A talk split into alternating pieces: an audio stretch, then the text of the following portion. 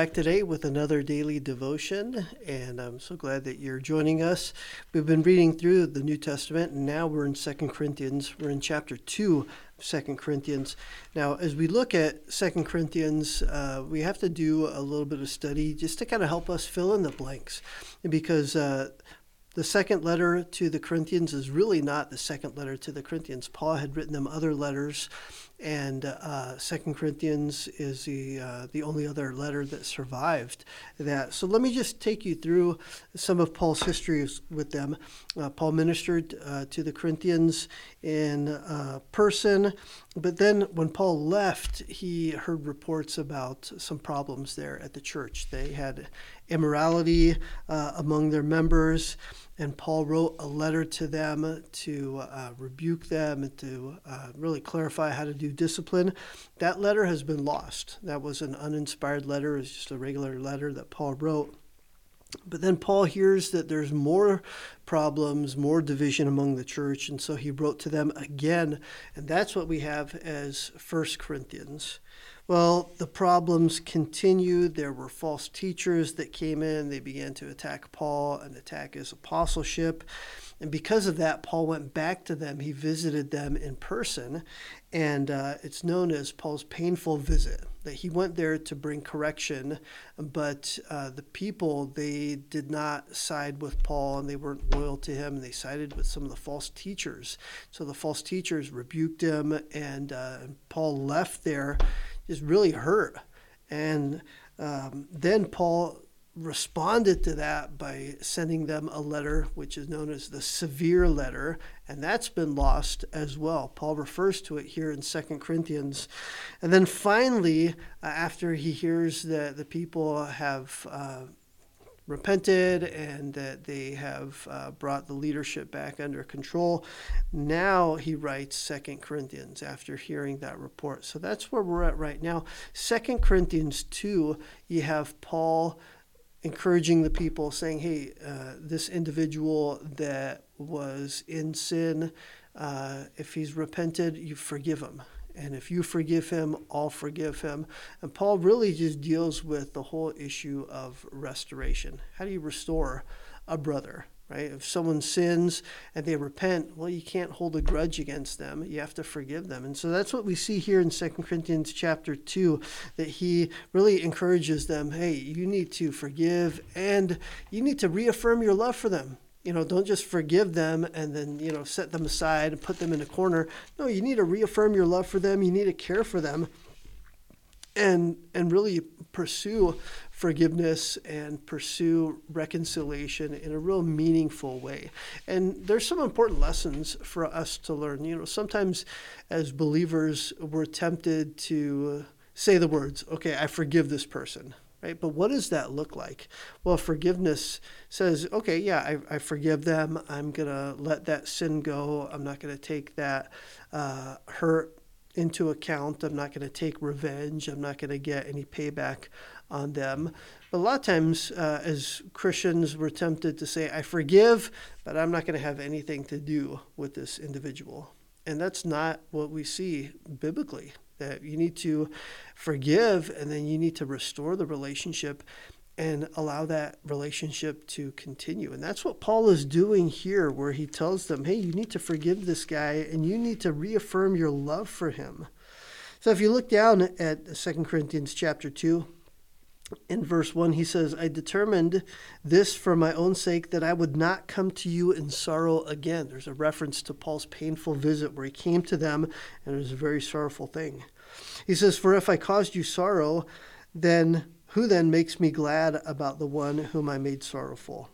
This is the very thing I wrote to you about, so that when I came I would not have sorrow from those who ought to have made me rejoice, having confidence in you that my joy would be the joy of you all. So Paul was saying, Hey, I, I came to you before. It was a sorrowful visit. I wrote to you.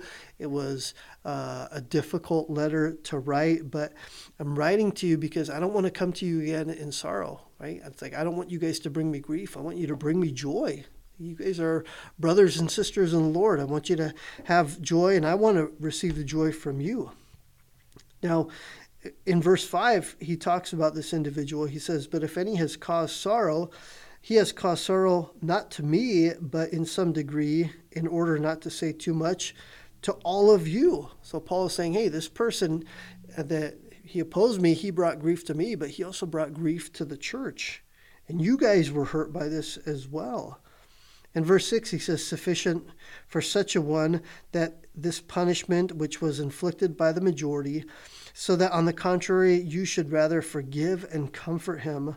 Otherwise, such a one might be overwhelmed by excessive sorrow. So Paul says, Hey, listen, forgive him, restore him, but then comfort him too. You see how Paul uh, encourages them and really commands them to go the extra mile. Don't just forgive this individual. You need to forgive him, you need to interact with him, and you even need to comfort him.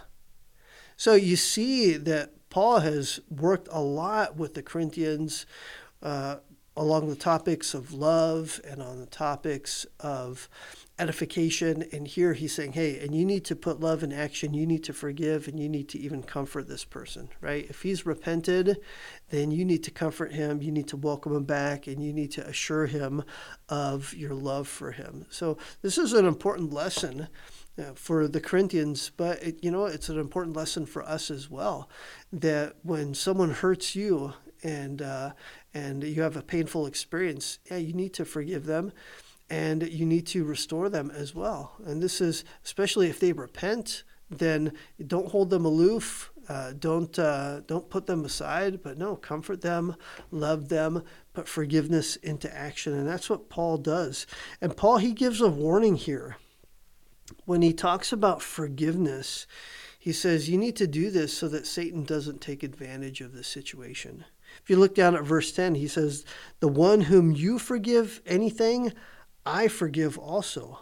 For indeed, I have forgiven if I have forgiven anything.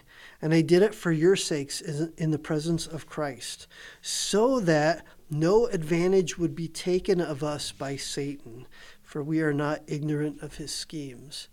So Paul says, hey, if you forgave him, I forgave him. And I forgave him uh, in Christ.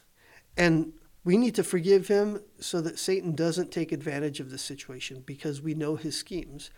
And what would uh, Satan do to take advantage of the situation? Well, let's say that this man sinned and he repented, he asked for forgiveness, but the people didn't forgive him. They didn't restore him and they didn't welcome him back and comfort him.